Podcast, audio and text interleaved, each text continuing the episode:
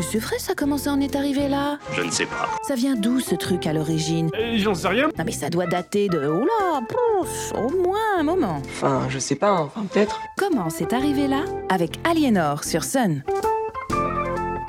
Bonjour et bienvenue dans Comment c'est arrivé là. En ce premier avril, je vous rappelle de rester vigilant puisque cette journée est traditionnellement réservée aux canulars en tout genre. Une excellente occasion pour moi d'aller chercher les origines de ces farces. On retrouve la plus ancienne trace écrite et attestée de l'expression Poisson d'avril dans Le Doctrinal du temps présent de Pierre Michault, datant de mille quatre cent soixante-six. Elle y désigne un entremetteur, un intermédiaire, un jeune garçon chargé de porter les lettres d'amour de son maître. Fallait-il savoir se glisser dans les eaux tumultueuses du secret pour cacher à des jugements trop sévères un amour naissant? Ou bien s'agissait-il de se préserver de la jalousie dans le cas de quelques gourmands qui courtisait plusieurs galantes à la fois? À chacun sa vision de l'amour, je suppose. Mais au vu de son évolution de cent trente ans plus tard, où l'expression commence à prendre un sens de mystification, de tromperie, notamment dans la biographie du duc Charles cinq de Lorraine par Jean de Laburne en mille six cent quatre-vingt-onze, j'ai dans l'idée que certains messieurs indélicats ont un peu trop cherché à tenter de jouer les maîtres du harem dans une vision trop occidentalisée de la chose. Ce qui se confirme malheureusement en mille sept cent dix-huit dans le Dictionnaire de l'Académie française où donner un poisson d'avril signifie obliger quelqu'un à faire quelques démarches inutiles pour avoir lieu de se moquer de lui. Toute référence à l'actualité serait purement fortuite.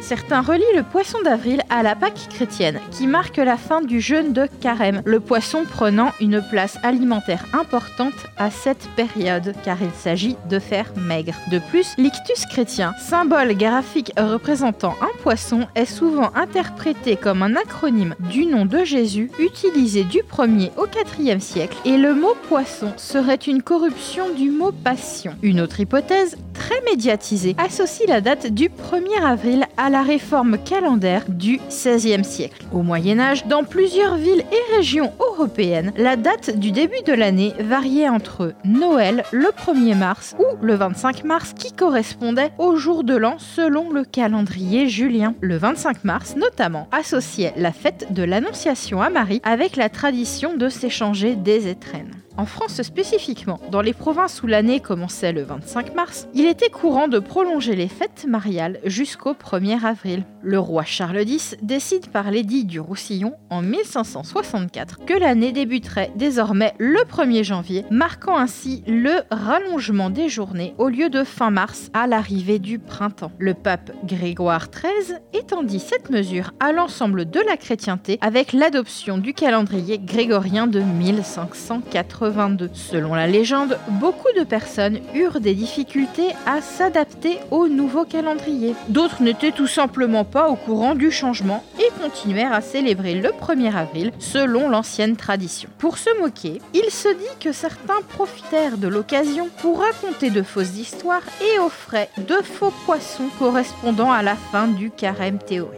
Ainsi naquit le fameux poisson d'avril, ce jour des fous ou le jour dédié à ceux qui n'acceptent pas la réalité ou bien la voit autrement. Une autre origine très controversée placerait au premier avril l'usage d'ouvrir la saison de la pêche ou de la suspendre afin de respecter une période de reproduction. Il s'agirait donc de faire une farce aux pêcheurs en les taquinant un petit peu, car soit la pêche était trop facile, l'abondance étant due au jour d'ouverture, soit elle était infructueuse car c'était un jour de suspension. On leur offrait donc un hareng symbolique. Encore plus controversé, il se dit à la même époque que l'habitude populaire se serait installée d'accrocher subrepticement un vrai poisson dans le dos de ses gens. Comme les habits étaient plus larges, les victimes ne s'en apercevaient pas tout de suite. Ceux qui connaissent le poids d'un poisson pourront mettre en doute cette hypothèse, sans compter que je reste dubitatif de la forte présence de poissons rouges ou autres de même taille dans les rivières de France. L'idée étant que le poisson devenant de plus en plus gluant et puant, bref, les désagréments persistent. Il serait né, donc, ainsi l'habitude de faire ce jour-là des plaisanteries ou des mystifications de plus ou moins bon goût. Sur ce point, cependant, les archives historiques mentionnant les dates d'ouverture de la pêche rendent cette hypothèse hautement improbable. Mais ailleurs dans le monde ? Eh bien en Inde, lors de la fête de Holi, la coutume propose de faire des plaisanteries, notamment en essayant de s'asperger mutuellement de couleurs, qui est beaucoup plus sympa, vous me direz, que du poisson malodorant. C'est une fête qui a généralement lieu en mars, au début du printemps, selon le calendrier hindou. Je vous souhaite donc une excellente journée colorée à l'écoute du son unique. Retrouvez Comment c'est arrivé là tous les vendredis à sept heures trente sur Sun.